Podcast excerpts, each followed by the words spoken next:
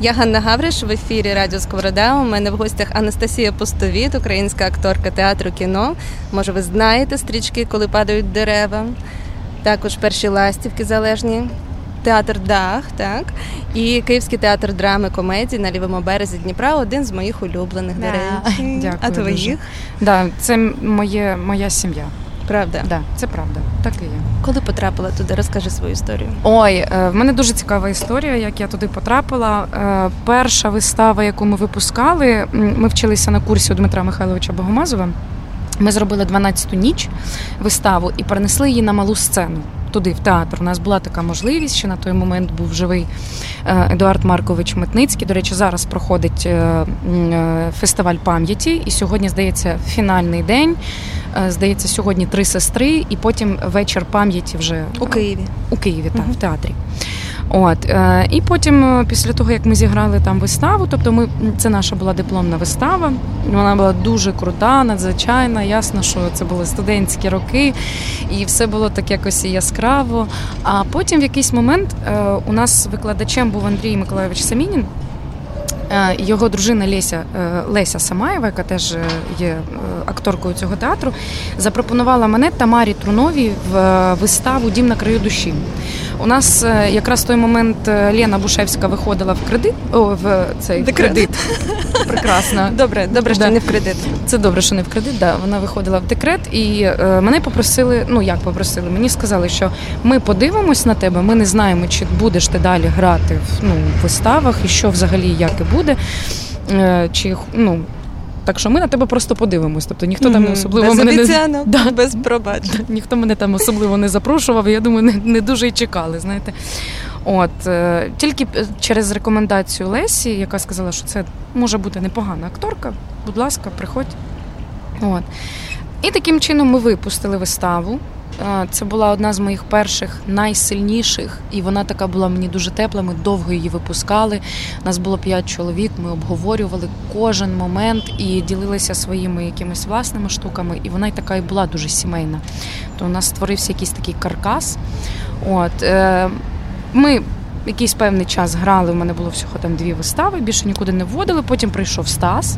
Знову ж таки, перебудова театру, ніхто не знав, що буде і як. І перша його вистава це була наш клас. Він хотів поставити Слободзяника.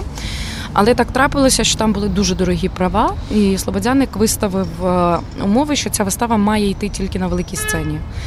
Стас сказав: ну вибачте, 10 тисяч доларів для нашого театру це дуже великі гроші. І ну я ну я хочу ставити її на малій. І ми відмовилися від цієї ідеї. І, і ми написали е, фактично разом з Пашою Ар'є, написали свої монологи, і вона в нас перетворилася в клас. І отак поступово, поступово, поступово ми втягнулися в театр. Тобто почалися якісь далі вводи, роботи. І зараз, на даний момент, коли вже така потужна, сильна, молода формація в театрі, коли прямо ти відчуваєш, що це твоя сім'я в тому плані, що. Ну, я не знаю, як це. Коли ти переходиш просто одним е, таким міцним кістяком з вистави у виставу і постійно з ними працюєш, це вже ти по-іншому їх сприймаєш. Ми грали, от у мене було день народження 27 числа. Ми грали виставу клас. І це було так круто, тому що мене під час вистави хлопці вітали з ним народження. Це було типу. Впліталося це в виставу, типу Анастасія Леонідовна, з днем рождення. Ну і все в такому плані. Я вітала Дмитра Олійника теж під, ця, під час цієї вистави з ним народження, тому що в нього було за день до того. І ну я не знаю, як це сім'я. Бачу в очах Насті сльози радості, певно, я сподіваюся. Да, так. ні, ну вони Дуже щемно, дуже душевно. Скажи, відчувається в театрі різниця поколінь? Частково, частково є така історія, тому що як би там не було, вистави Едуарда Марковича вони були такі, як мені здається, вони насправді Едуард Маркович він був реформатором свого часу. І коли він створював е, свій театр, він був тим самим е, таким е, білою вороною серед усіх інших. З його манерою гри акторів, з його постановками. Потім прийшов Дмитро Михайлович. Він зовсім інший був, який наслідував якусь зовсім іншу культуру. Тобто цей театр, мені здається, він авангардний апріорі. Його, в нього така доля, в нього такий фатум. авангардності. І і таких людей він притягує. Притягує, да. сильних, потужних, спірних, амбівалентних, цікавих. Ем, І мені здається, що воно так чи інакше виникає все ж таки, як би там не було. Бо приходить, ну це так, як і ран... так, як і колись було. Да? Там був Станіславський, а потім з'явився Арто, ну грубо кажучи. І це ніяк, ну від цього ніяк ти не позбудешся, на, на, на жаль. Але все ж таки приймають і ми їх, і вони нас, і люблять. І я Як ні... у великій сім'ї. Да, так, Я ніколи в житті за 4 роки роботи не відчула жодного разу від е, дорослих акторів якоїсь оцього подвінься, дівчинка mm-hmm, маленька. Mm-hmm. Ну, тобто, не було. Вони дуже люблять. Вони дуже люблять і молодих, і підтримують, і є етика, і є відношення, не відношення ставлення, і є повага, любов. Ну тобто, чому ну я особисто ніколи з таким не стикалася. Скажи далі про свою кар'єру, як ти рухаєшся. Театр це частина така стала, де все відбувається, все є. Яка твоя зона експериментів? Де ти шукаєш? Ми щойно говорили просто з Олів'є де Сагазан, це французький, а такий ух, митець, так цікавий дуже. І він говорив про те, що кожному митцеві, в тому числі актор, звичайно, це митець мусить та людина ця рухатися в пошуку постійному. Де ти шукаєш? Де твоя зона? Мені перше це цікаво сама ну, мене цікавить сама людина, її е, психо, ну грубо кажучи, е, де йому не те, що болить, а де його власний ад. Тобто його якісь пороки, його пристрасті, його проблеми, болі. Ем, мене цікавить жінка в сучасності. У нас є рендіра драми і комедії, і там підіймається питання дитячої проституції. Мені здається, більше і сильніше, ніж і оця оця от передача. Знаєте, типу, коли покоління бабусь передає в покоління дітей, як ну жінок, оцих дівчат, саме певну. Ну, Менша вартість. Да, угу. ну навіть не менша вартість, а цей, коли вони знищують угу. просто. І це мене теж цікавить, коли як мати передає доньці е, цю модель поведінки, яка якийсь певний час існувала, і зараз вже вона не дієва. Вона ніколи не була дієва. Мене дуже цікавить різні прояви. Ми там сьогодні я буду розповідати за Арто, за Гротовського, Мерхольда, Брехта. Мене цікавлять всі ці прояви. Тобто, де в мене працює виключно тіло, де працює виключно голос, де в мене працює, ну де я займаюся саме психо, ну, як то кажуть, да, психологічним театром. І Мені здається, в принципі, треба бути більш відкритим і мати якусь певну свою власну позицію, проти чогось боротися, комусь щось розповідати. Бо тоді твоя професія не має ніякого сенсу, тоді ти просто картинка. Розумію, про що ти і звучить це як біль. Я, наприклад, не там з однієї з цих причин. У мене театральна освіта. Я закінчувала Карпенка Карого такому трохи напряму іншому телеведуча і диктор, але була у нас через кому актриса кіно, куди мені зовсім не хотілося, оскільки якраз тут я себе зупиняла. Це картинка, мені там немає що сказати. Наприклад, тут на радіо Сковорода мені є що сказати, і я це говорю разом зі своїми гостями. Тому тебе дуже добре тут розумію. Я заходжу на твій інстаграм і читаю. Актриса, акторка в психотерапії. Це щось для тебе означає більше, ніж якийсь процес дослідження. Так як ти це переживаєш? Розкажи.